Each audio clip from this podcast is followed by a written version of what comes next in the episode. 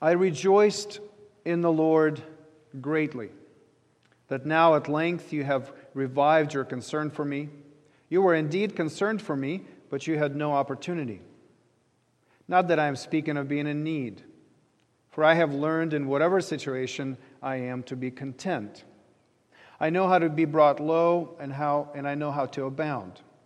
In any and every circumstance I have learned the secret of facing plenty and hunger, abundance and need. I can do all things through him who strengthens me. This is God's word. You may be seated. Today we uh, continue our series in the book of Philippians, which is a letter that Apostle Paul wrote to a church at Philippi, church he had planted himself and church he loves. This is in many ways a letter of thanks. The church at Philippi is a supporting church, and they've supported Paul in his ministry, and even as he is in prison, they've sent him a gift. And this is what he's referring to in our text. He says, I rejoiced in the Lord greatly that you have revived your concern for me. You were indeed concerned for me, but you had no opportunity. Well, the opportunity presented itself when Epaphroditus was able to come to Rome and present the gift, the financial gift from the church at Philippi to the apostle. And that gift enabled him to have food and clothing and those kinds of things while he was in prison. Uh, Roman prisons, much like Ukrainian hospitals, uh, don't provide food or medicine or anything else for you. You have to find it yourself. And so Paul had to rely on the support of his friends to provide for his needs. And this is what happened. So, this letter is a letter of gratitude for this church who supported him.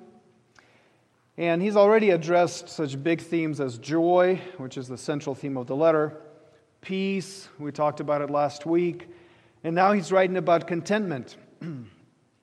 Isn't it remarkable that a man in prison for preaching the gospel, writing to a church persecuted for their faith, is talking about contentment and peace and joy.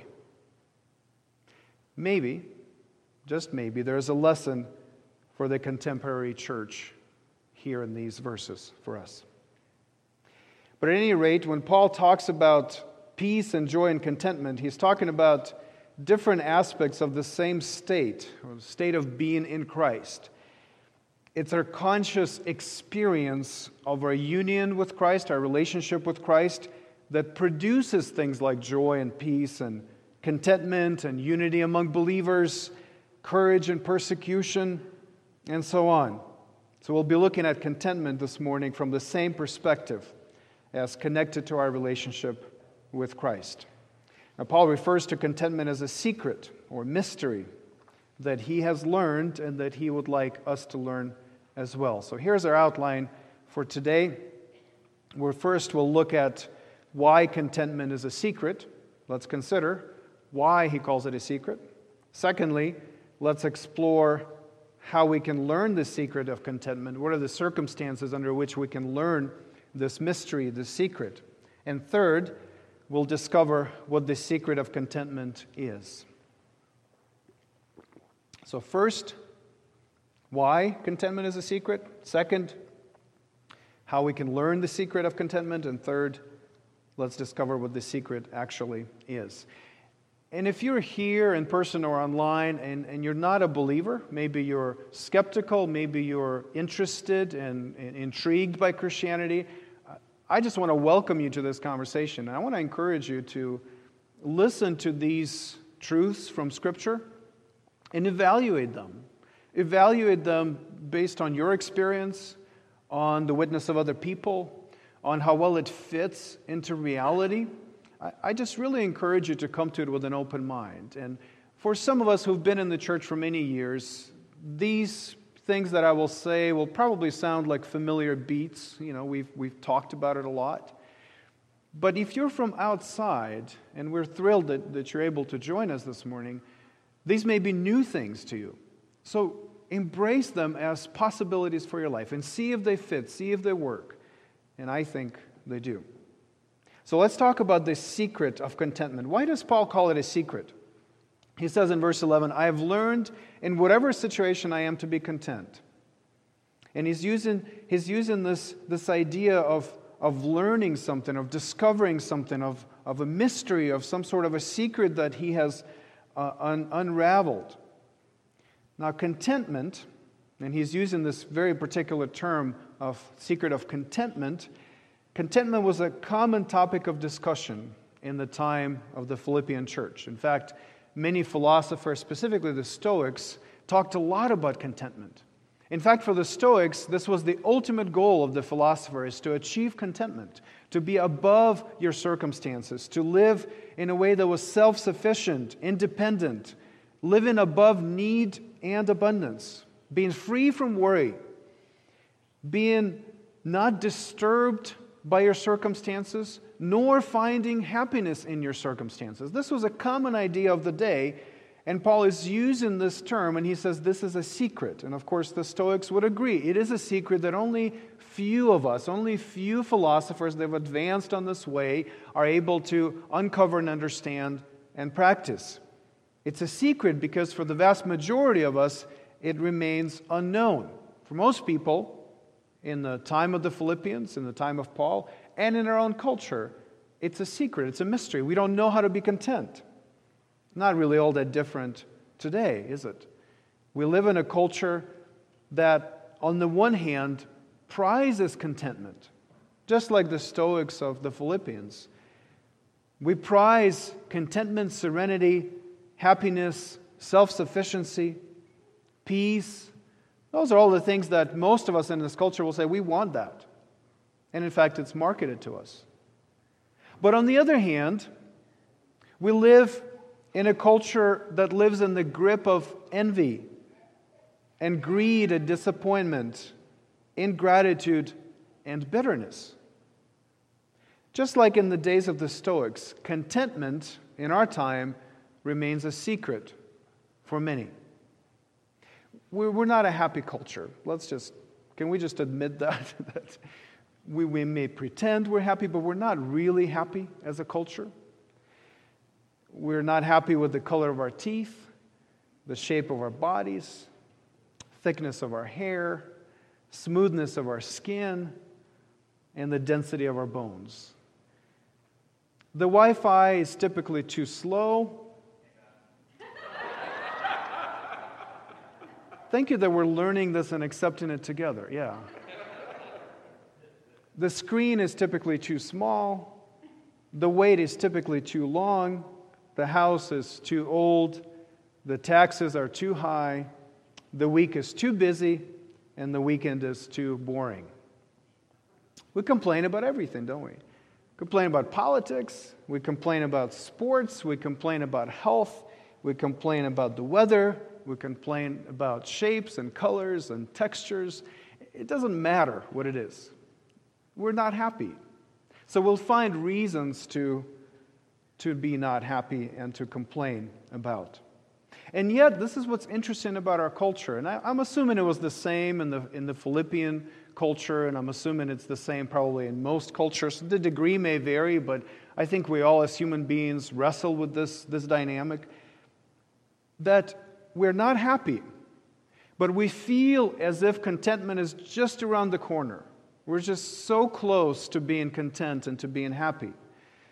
We're continually in our culture today offered products and experiences that will finally, they promise to finally usher us into the secret of contentment. Have you noticed how many commercials contain images of serenity and peace? It doesn't actually matter what the product is, but it's often presented with this image of peace and calm and serenity and contentment and happiness. Why, why, why are we so drawn to that? We're drawn to that because we feel like contentment is within our grasp in some way. It's just, it's just we just need a little bit more. We just need to un- unlock this secret. We just need to figure this out. And then finally, we will be content. But how many of us can honestly say that we are happy or that we are content? Not many, some, but not many. I find it interesting that this dynamic of being unhappy and yet wanting contentment, feeling disappointed and yet feeling like it's just I'm just one step away from being content, it's, it's evident, I think, to any observer of our culture. So, for example, if you look at almost any feed on social media, it will be interspersed with pictures of beautiful landscapes. Almost everybody does that. And at the same time, hateful memes.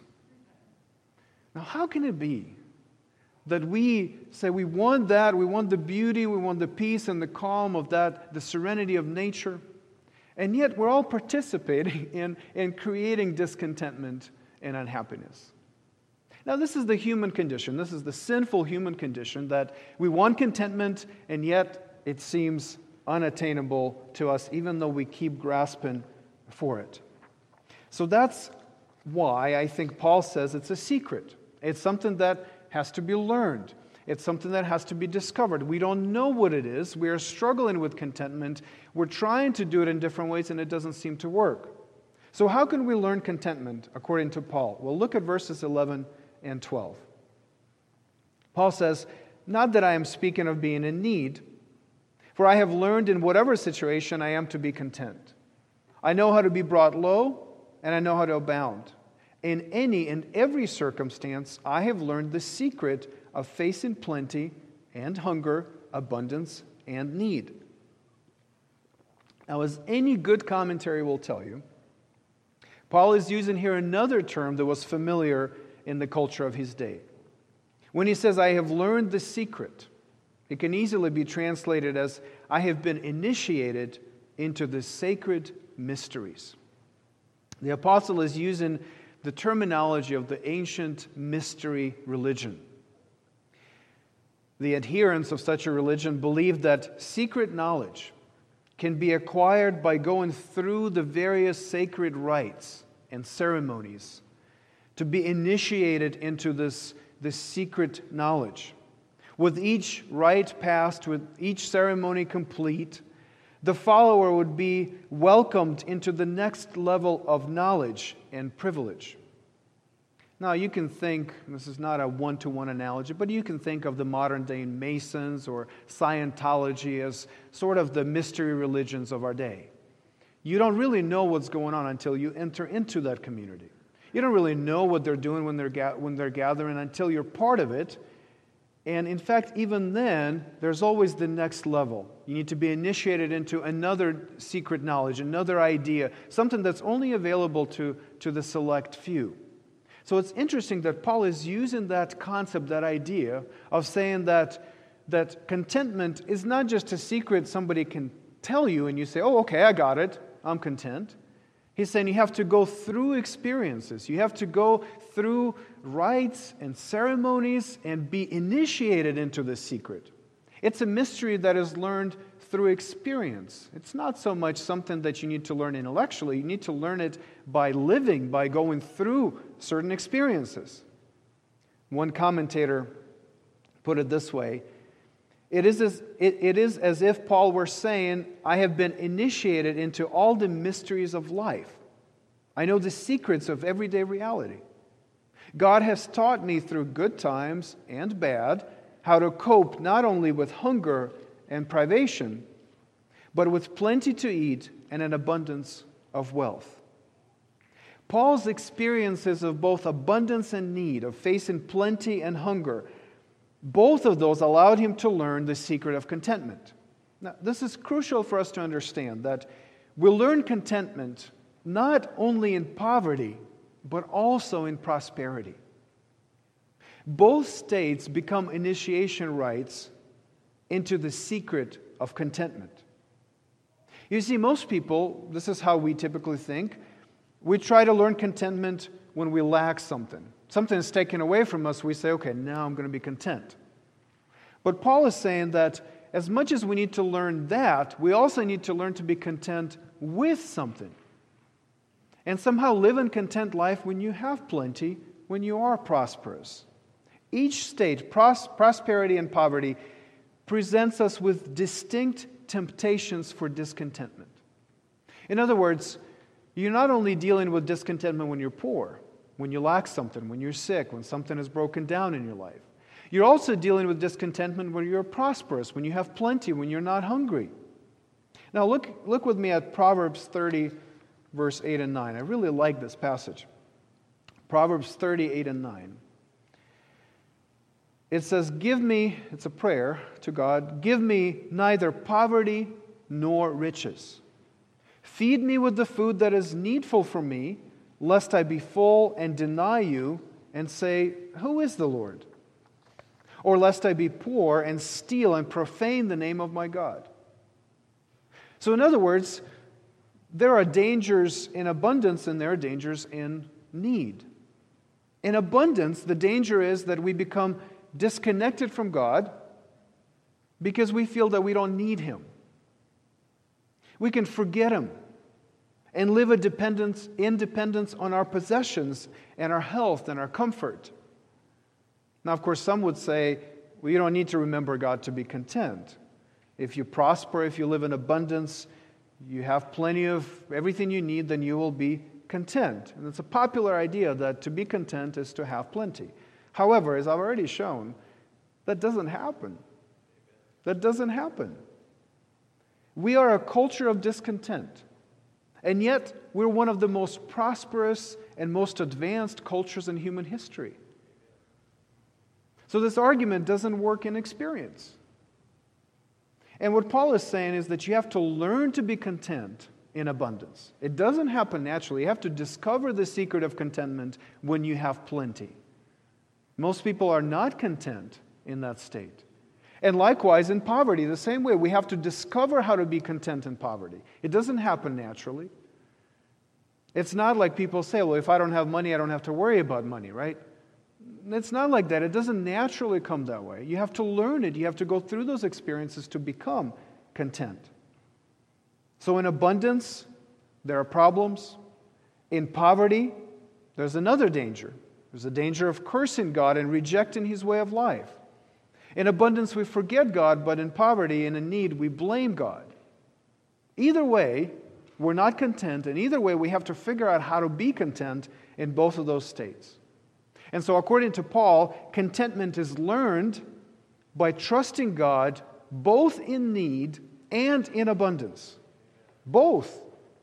And in both states, you're learning to be content. Paul says that contentment lifts you up above your circumstances. So we would say, uh, I'm not, I'm not content because of my circumstances. I might be content in spite of my circumstances. But each experience, each circumstance in your life, actually is an opportunity to learn contentment. In abundance, we need to learn not to seek contentment in our abundance. But in need, we need to learn not to seek abundance to achieve contentment.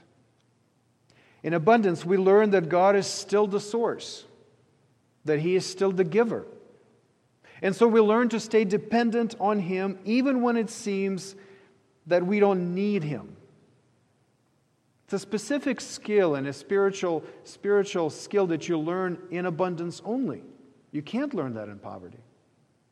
In abundance, we must learn that we need God and that we depend on Him just as much as we depend on Him in a season of need.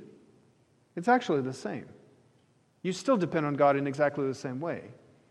You're just fooled into thinking that you don't need God in abundance. In abundance, we learn humility and gratitude. Those are valuable things to learn in abundance. In want, we learn we must learn patience and trust. We learn that the God who can bless us with prosperity is the same God that allows our poverty. And because we trust Him, we, we can experience calm in adversity. My point here, and Paul's point in the, in the text, is that the way we learn the secret is by going through these experiences of abundance and need. And in each experience, we're learning how to be content. So, my question is are you learning? Are you actually intentionally learning contentment in whatever situation that you are in?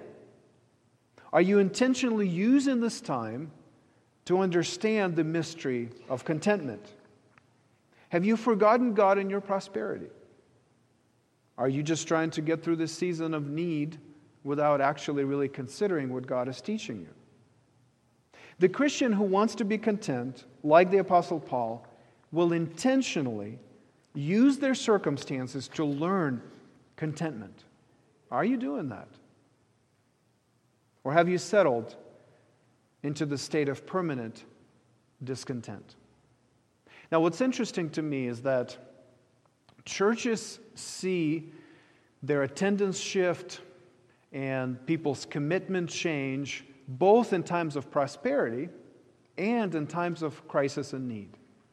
Now, we are more in the time of crisis and need, although it's all relevant, of course, right now. And yes, we're seeing, of course, churches are seeing certain people just drift away because they feel that they're so needy that God hasn't come through for them and they don't need God anymore. So that's the scenario from, from Proverbs 30 where you profane God's name, where you do something against His will, and you actually remove yourself from the source of all contentment. And likewise, in times of prosperity, you see many people say, Why, why am I going to church? Why do I need God? My life is fine. I'm, I'm healthy, I'm comfortable, I have enough money. And so you see people drift away there too. But the secret of contentment is to be content in either state and to learn contentment through each experience. And that's what Paul did. Paul had certainly times of great suffering. And right now he's in prison here and he's suffering. He's depending on, on the generosity of others to survive. And yet he's also had times when he was prosperous when he had enough to eat, when he was staying in, in wealthy houses of Christians, when he was provided much to do his ministry. And he says, In every circumstance, I have learned, I've intentionally learned how to be content. So, are you doing that? Am I doing that? And now, what is the secret of contentment? I'm hinting at things as I go along, but I'm going to reveal it to you now, okay?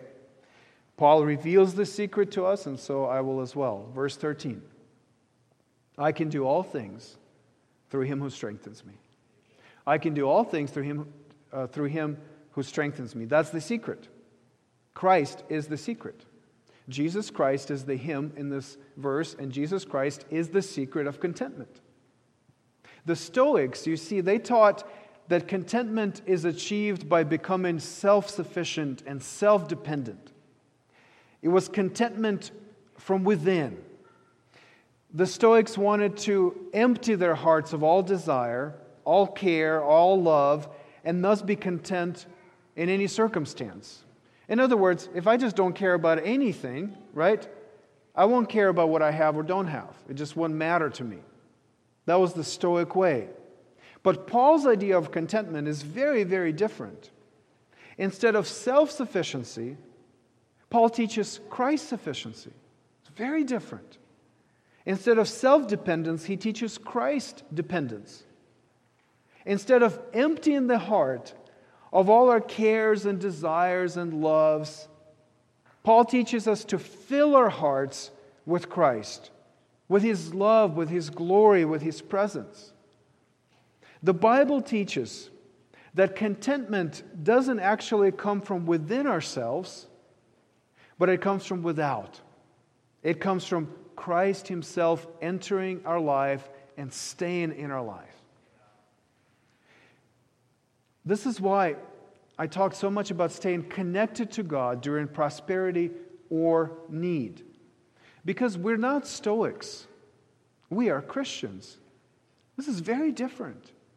Even though Paul is using similar language, similar terminology, what he's actually doing is he's, he's, he's welcoming a culture that understands something to come into the conversation, and then he will transform the conversation and completely change the meaning of those terms.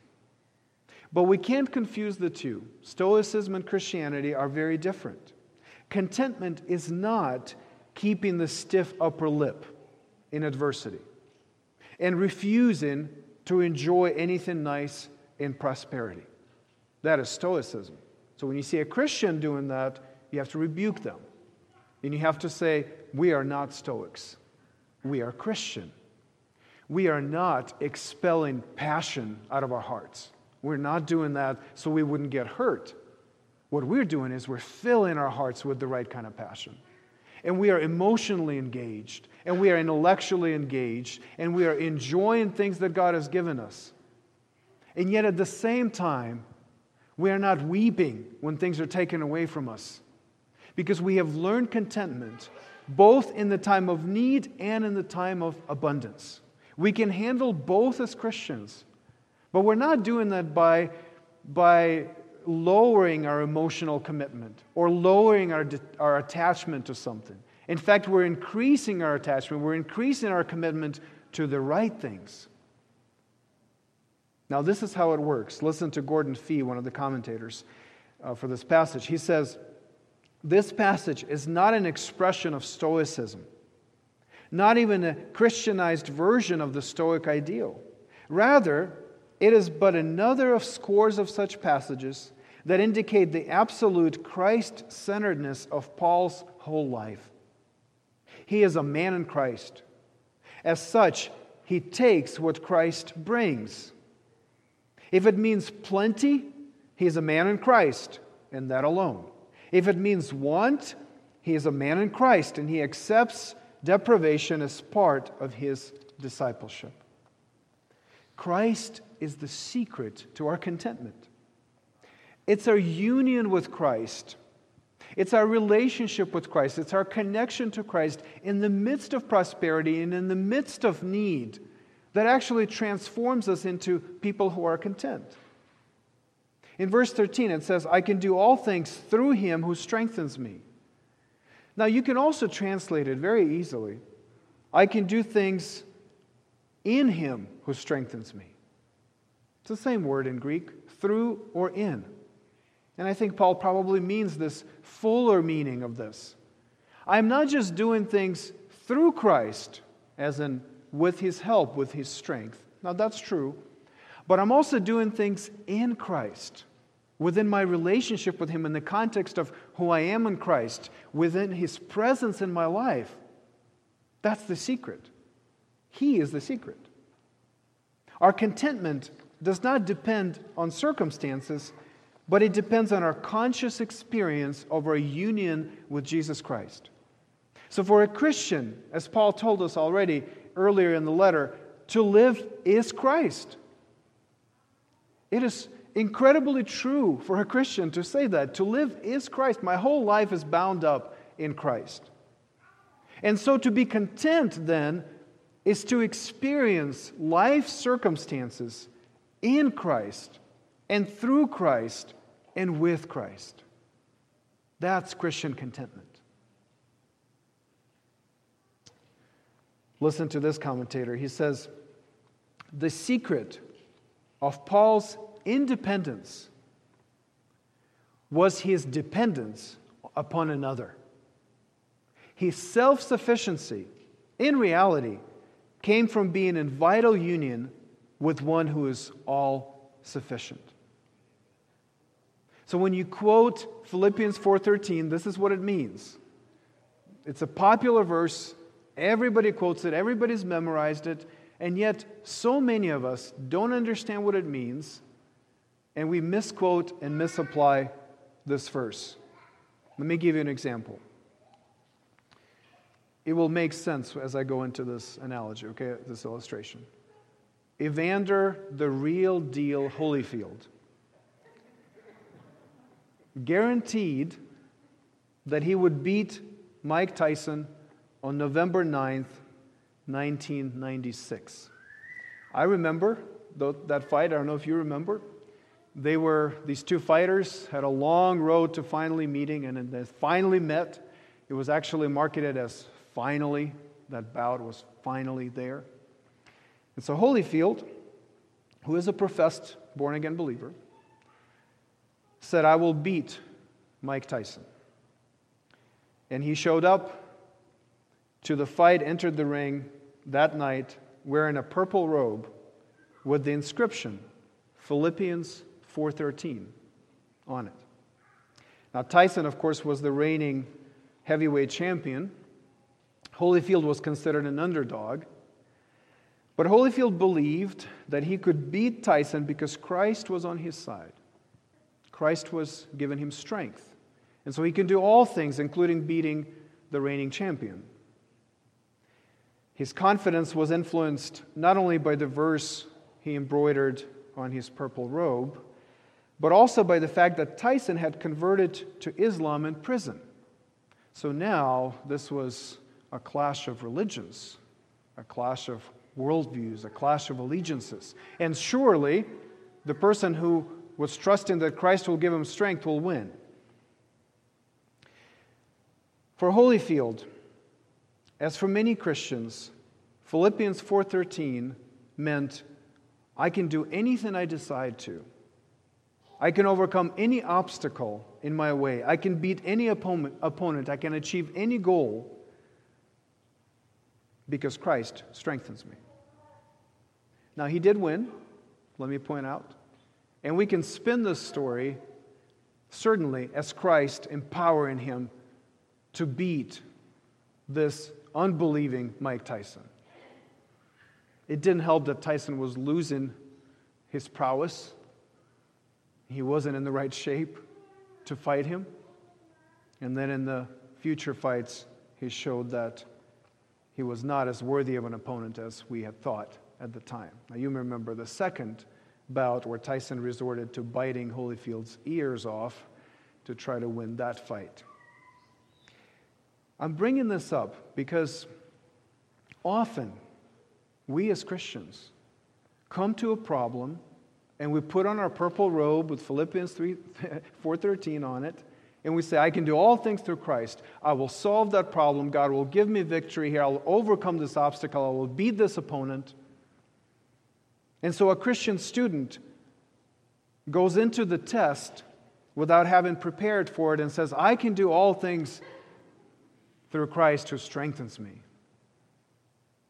Or a Christian businessman goes into a deal and says, I can do all things through Christ who strengthens me, and I will close this deal and make a lot of money. Or a Christian goes into the doctor's office and says, This doctor will tell me that cancer is gone because I can do all things through Christ who strengthens me. Do you see how this verse is often misused and misquoted? We take it to mean that whatever goal I set for myself, whatever my desired outcome is, Christ will get me there. It's used in Christ to achieve what you want to achieve. But look at the context. What does this verse actually mean here? Let's understand verses in context. What does it say? The context is contentment, isn't it? Paul says, I've learned to be content in need and in abundance and hunger and facing plenty. I know how to be content because I can do all things through Christ who strengthens me. What are the all things he's talking about? Winning boxing matches, acing tests, beating cancer? I don't think so. He's saying that whatever the circumstances, I can do all things, win or lose, beat cancer or die of cancer, pass a test or fail a test, make money or lose money through Christ who strengthens me. What he's saying is that I can be content in any circumstance because of Jesus.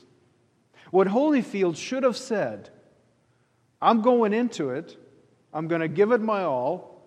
If I win, I will give glory to God. And if I lose, I will still give glory to God because I will be okay.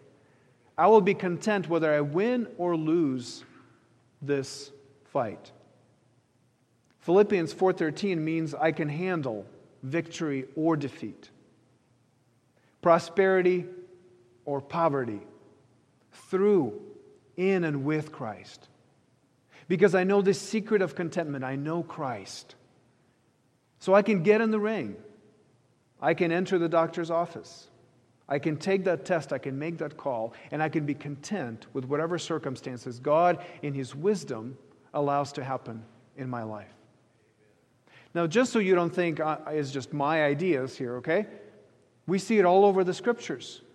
Queen Esther, do you remember Queen Esther? When she goes into the king, and she knows that the king can put her to death because she's not supposed to appear before the king unannounced or unsummoned. But she also knows that she has to plead for the salvation of her people.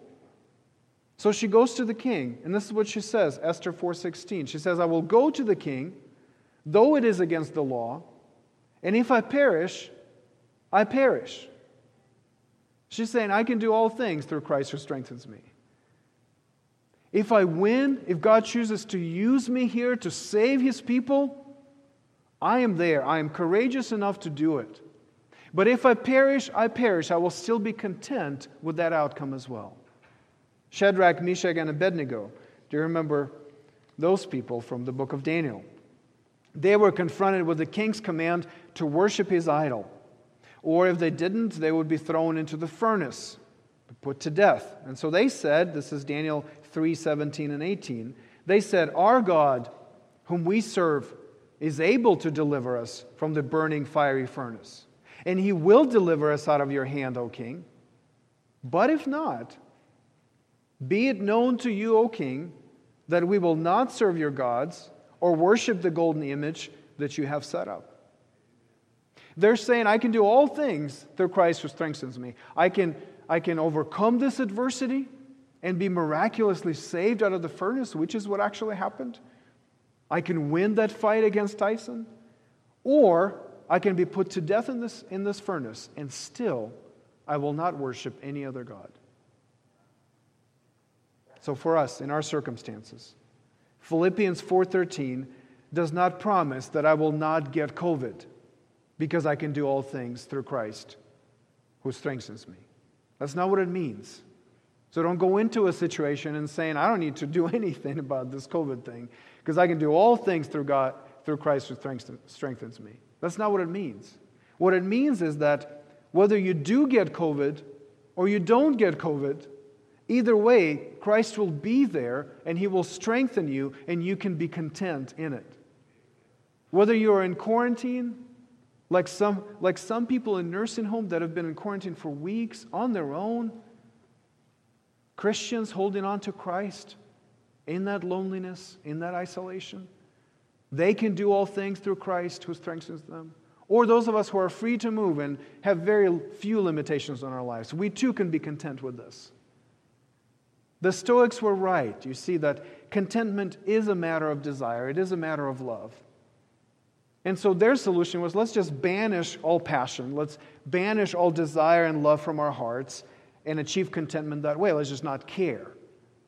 But Christianity, affirming that contentment is a matter of love, seeks to fill our lives with the love of Christ, make us passionate for Him, make us desire Him above all other loves. And so, contentment is not about abolishing all love and all desire. It is about seeing the love of Christ as more important than all other loves. Let me give you an example. Think about a newly married couple that is delighted, thrilled to live in a rundown studio apartment eating ramen for dinner. Most of us have been there. Why? Why there's such contentment in that home? Because they have each other, you see. They've experienced a certain kind of love that expels all other necessities. And they realize that, hey, as long as we love each other, it's okay if we eat ramen, it's okay if we don't have enough space. What's the big deal? We have what we need. We have the most important thing for us. Now, that same couple makes more money later in life, they buy a bigger house, they eat better meals, and they should be just as content as they were before because now they're sharing that richness with each other. And they're saying, sure, these are great things for us to enjoy, but we still have each other. On the other side of that, if that marriage isn't doing well, you know, right? The house doesn't matter. The food doesn't matter because you don't have that. You don't have what sustains you in that apartment early on in life.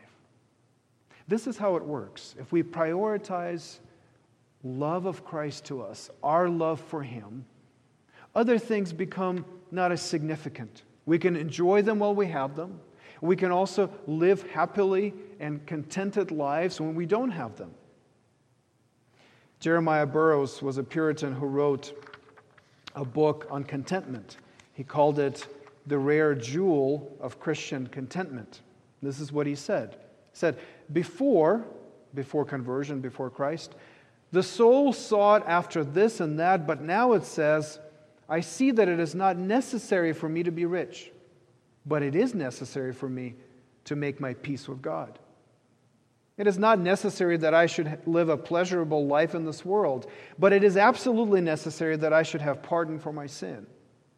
It is not necessary that I should have honor and preferment, but it is necessary that I should have God as my portion and have my part in Jesus Christ. It is necessary that my soul should be saved in the day of Jesus Christ. The other things are pretty fine indeed, and I should be glad if God would give them to me a fine house, an income, and clothes, and advancement for my wife and children. These are comfortable things, but they are not the necessary things. I may have these and yet perish forever, but the other is absolutely necessary. No matter how poor I am, I may have what is absolutely necessary. Thus, Christ instructs my soul. And so, a Christian, knowing that he has Christ, and that Christ is his forever, and that Christ is present in every circumstance, can actually be content. The Christ who, out of his love for us, came to become like us and live among us. The Christ who hungered in the wilderness for us, the Christ who was tempted by the devil for us, the Christ who was poor and homeless for us, the Christ who suffered and died for our sins, the Christ who rose for our forgiveness, our justification, who ascended to intercede for us and is coming again, all because he loves us. This Christ promises to be with us and give us strength. And so, if we know that Christ, if we know the secret of contentment, if we know Him, we have a relationship with Him, we know how much He loves us, we love Him, we can be content in our hunger, in our suffering, in our temptation, in our poverty, and even our death through Christ who strengthens us. And so, with the psalmist, we can say, Whom, whom have I in heaven but you? There's nothing on earth that I desire besides you. My flesh and my heart may fail, but God is the strength of my heart and my portion forever. Legend has it that a wealthy merchant heard about the apostle, Apostle Paul, in prison in Rome and came to visit him. When he entered the cell, he was surprised to find Paul looking old and frail. And at the same time, the merchant was impressed with the strength and peace of the apostle. They talked for a while, and finally the merchant left. Outside the cell, he asked one of Paul's friends, maybe Timothy or someone like that, What is the secret of this man's power and peace and serenity and contentment? I've never seen anything like it before. And the friend said, Paul is in love. The merchant was puzzled. In love? Yes, Paul is in love with Jesus Christ. The merchant was even more confused. Is that all? The friend smiled and said, That is everything. Now you know, now you know the secret of contentment. It is Jesus Himself, it's a relationship with Him. But it's not enough to know. Just like Paul says, we have to learn that secret, and you learn it by walking with Christ through your abundance, through your suffering, through your need. And if you do that intentionally, if you do that consciously, aware of what you have in Christ, being with Him, loving Him, worshiping Him, serving Him, accepting His love for you, if you do that, you will learn contentment and you will be content no matter the circumstances.